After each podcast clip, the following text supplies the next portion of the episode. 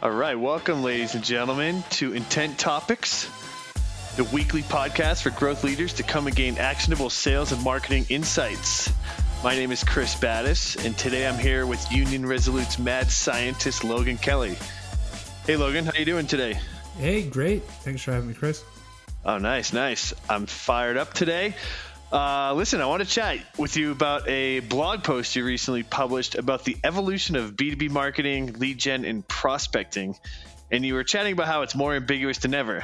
Talk to me about that. Yeah. So what we have is, at this point, companies have put out so much content, and it's so easy for prospects to sort of self-serve to answer their questions and to solve their problems. But ultimately, where everything ends is a prospect engaging a little bit more deeply with the actual company in most cases. Okay. So really the challenge here is answering the question of what is a lead, and that's kind of where we're getting that ambiguity. Okay. So how are people adapting to this shift? Well, I think the real answer is they haven't, right? So still to this day, you know, we've got people who, download an ebook and are getting a phone call from a salesperson, or more likely, the sales teams have, kind of self-selected that they don't want to respond to inbound internet leads. We're seeing that as a bigger and bigger problem, Okay. And so what's happened is, a lot of what is, quote, a lead are being skipped over or missed or not handled correctly, even though they're not something that, the sales team should be handling. It's certainly something that, the company should be paying more attention to.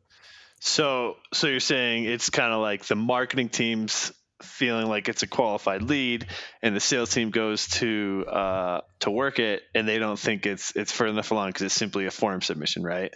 Yeah, and I think like I've been on both sides of the coin, like at the same exact time, sales and marketing, right. And sure. So I don't want to stoke the sales versus marketing fire whatsoever. Sure, of course not. What I'm saying here is like you have people coming into the sort of funnel of a company. And that would be what we would typically call an MQL, right? Mm-hmm. But think about this. The last time you were trying to get some information, researching something, you probably went and downloaded an ebook. Yeah. And go ahead. I actually did last night for the first time in a long while. I went through the whole form, email, even phone number. Yeah. Right. And I was like, this sucks. What's that? Did you put the right phone number in?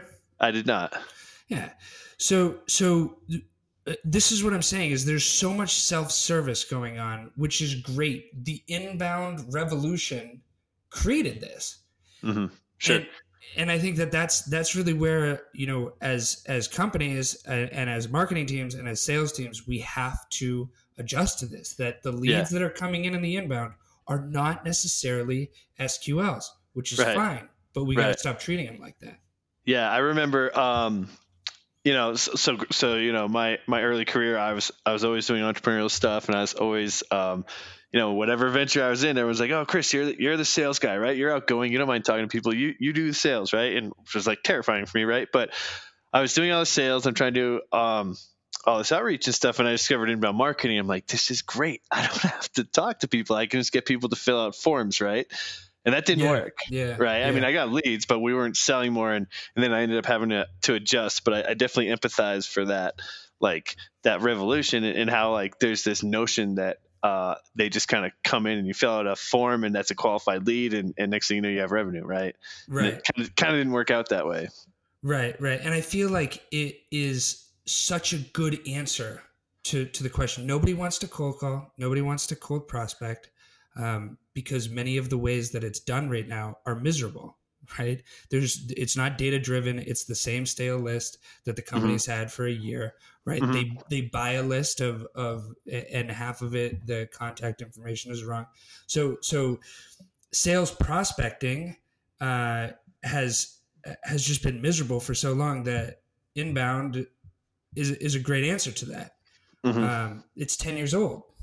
You know, right. Inbound, a mature inbound strategy, they've been out for a long time. So I think that's where we need to see a shift. And I think when we see that shift in companies, it's really delivering great results. And it's not super hard to do.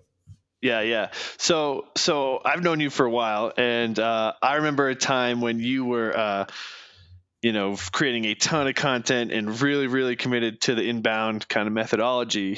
Mm-hmm. And I've definitely kind of seen you transition back into more of an outbound or an outreach approach to selling. Talk to me about that transition, how that's been for you. Sure. So really what we've seen is this difference between the world we lived in 2010, 11, and 12 and the world we live in now, So right. The self-service world has really, sort of ruined inbound in my mind. Right. in the kind of ventures that I've had. So what I've done is sort of flip that on its head. And, in the article, Bain put together that fantastic sort of needs pyramid. And right. and really at the bottom was like the most objective needs. And at the top were kind of the more like less objective, more like purpose and aspirational, the squishy stuff, right? Bottom is hard, top is squishy. And right. so, what I've really been doing is saying, okay, in the process of inbound, we are trying to answer questions at different stages of the buying cycle, right? So we're providing an ebook, we have a blog article, we have this and that. And I still believe in blog articles, I still believe in content, that's why we're here. Mm-hmm. But the idea is, okay, when I'm messaging, can I deliver a message? Can I deliver a narrative in that outreach that helps sort of solve or answer the questions that are being asked by the prospect right now? And I think taking back control of that, it's been very, very powerful because, we don't have to skip a beat. We can enter into a conversation. We can answer questions that are sort of elicited by what we're doing. So that's been, it's outreach, but it's not smile and dial. It's not spray and pray. Sure. It's very focused based on the needs of the of the buyers. Yeah. So in this, so I've known you for a while, as I mentioned, and you've been a tried and true salesman for lack of a better word for almost a decade, right? And so, how do you, while doing this outreach, manage the or suppress the kind of like I'm getting sold alarms when you're communicating with people, right? Yeah. Yeah. Definitely. So. Tone really does matter here. I think there's so many things we can read about, great stuff. Jeb Blount with the Sales EQ, that's one of my favorite books right now. He talks about matching the language that you're selling to. So if you're selling to a factory, or you're selling to a tech company, they got two different sort of vocabularies, different worlds. Sure. But the way that I've really managed to do this quickly, and here at Union, we have clients kind of in many different industries. It's to keep it conversational, right? So, totally. We call it like the cocktail party messaging. So I'm not trying to write direct response emails, and I feel like what the aspiration of people is to do is to write direct response. And I always say the only thing that the only person that direct response writing sounds good to in a sales environment is the direct response writers club. Of course. I don't think it does anything for us, but keeping it conversational allows us to enter into a conversation with a piece of information that can start that conversation. Yeah, yeah, and speaking of which, on top of being conversational, you can use some of these tactics that we've been hearing about for years, which is like personalization, right? And how do you kind of weave personalization into your outreach content?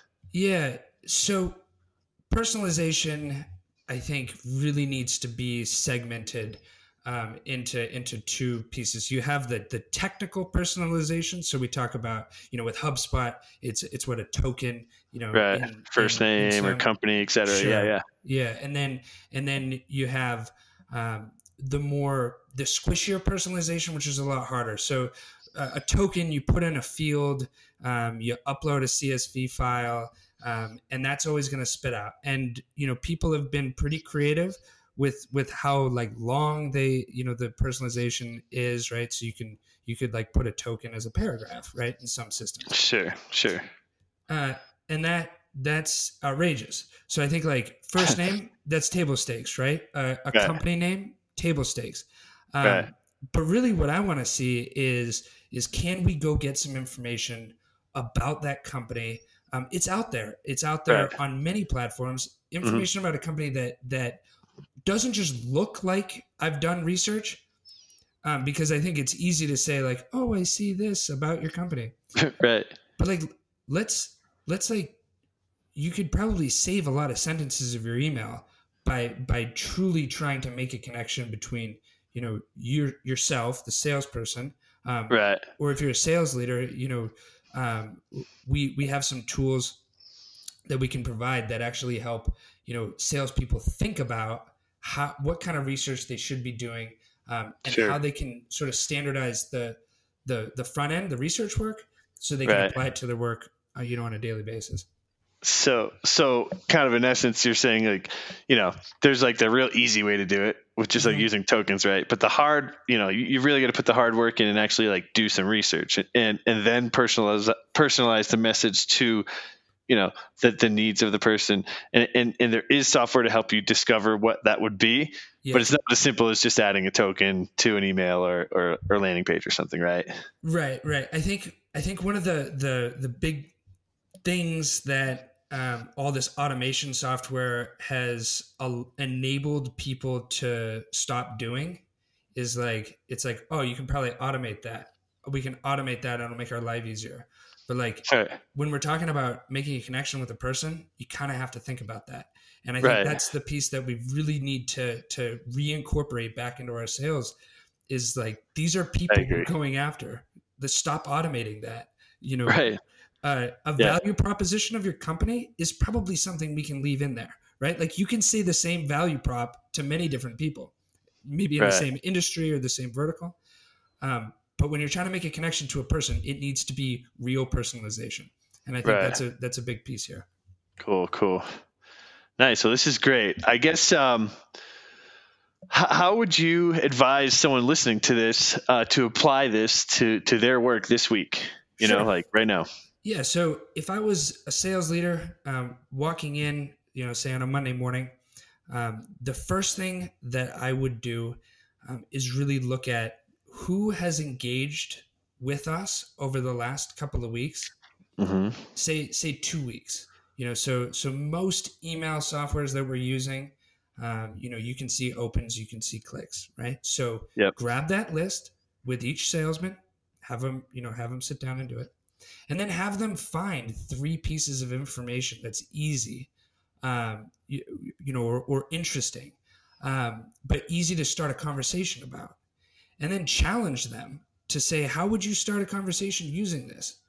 And right. if you can get into the rhythm of, I'm going to find 3 pieces or 5 pieces and really like try this out and see, you know, okay, what works and what doesn't, because it's different for every salesperson, right? We can't sure. standardize this. Yep. And if we really start following up with, you know, our prospects in a way that's not canned, but it is, you know, it mm-hmm. seems at least well thought out. And really, how long does this take? 2-3 right. minutes?